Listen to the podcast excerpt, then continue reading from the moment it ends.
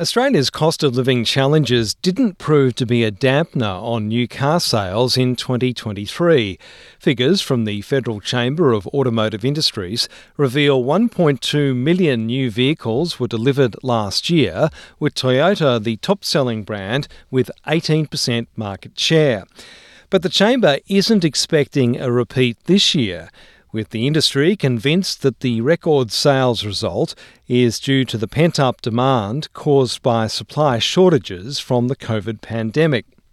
Chamber Chief Executive Tony Weber says cost of living pressures are likely to result in softer demand in 2024. For 2024, well, there are some quite some dark clouds on the economic horizon. So, so we think that uh, that we won't get probably the same sales of what we had last year. But we start with good momentum, so let's see where the year goes.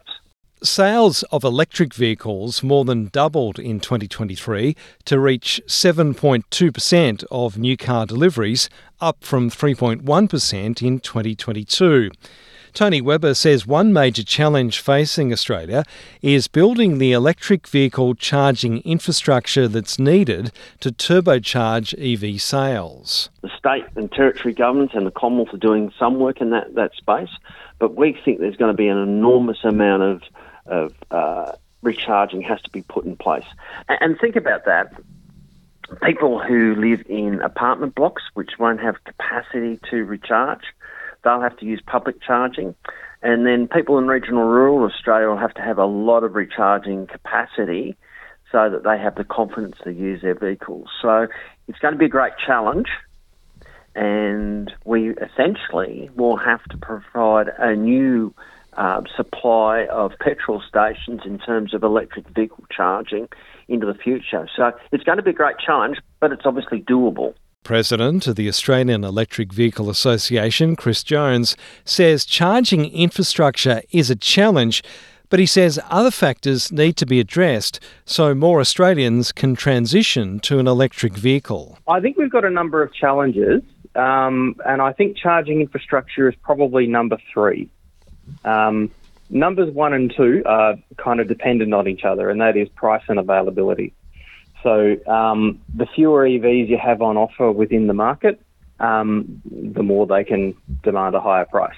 So uh, it's a classic supply and demand situation. We we do have more EVs coming into the country, which is good, but frustratingly, we don't have a wide selection of models and shapes and sizes and segments that the rest of the world has access to, uh, and that's basically uh, to some extent working as a bit of a handbrake on uptake. Some people are absolutely waiting for the electric people mover, or they're waiting for the electric dual cab ute, and because it's not there, they're just not interested in buying electric.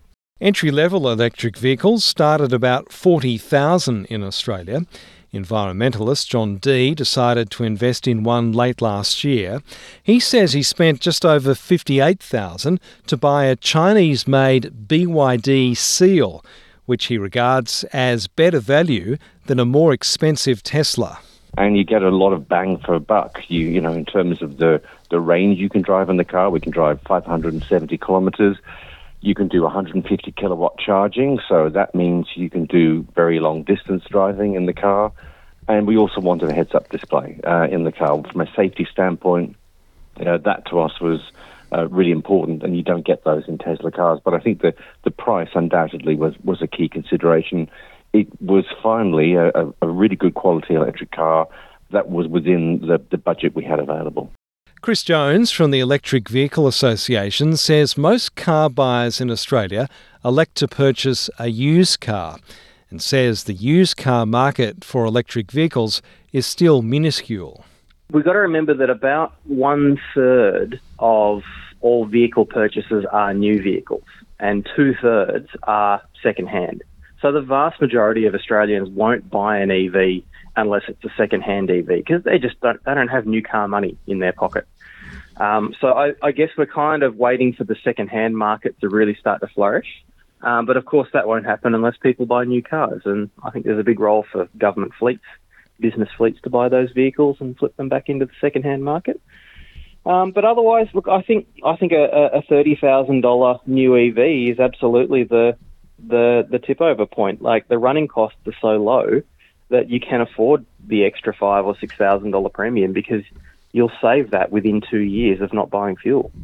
As Australia looks to its 2030 emission reduction targets, there's pressure on the Albanese government to make good on a promise to introduce laws that will encourage car makers to produce cleaner vehicles. Known as a fuel efficiency standard, it places a cap on the emissions output for new cars, which provides an incentive for car makers to supply low and zero emissions vehicles. Jon Dee says the government promised to introduce such a measure by the end of 2023, but failed to do so. Concern, I guess, amongst a lot of environmentalists uh, is whether that EVP, EV policy by the Albanese government is going to be put on ice. Under a new standard, the idea is that the, the big car brands in particular would be penalised if uh, if they sell cars with high polluting internal combustion engines that you know that use either petrol or diesel. And the idea is if they get penalised for the, that, that polluting engines, the idea is that it would spur the uptake of electric and other low emissions vehicles because apart from Russia, Australia is the only developed nation without fuel efficiency standards, and that needs to change. Greg Dyett, SBS News.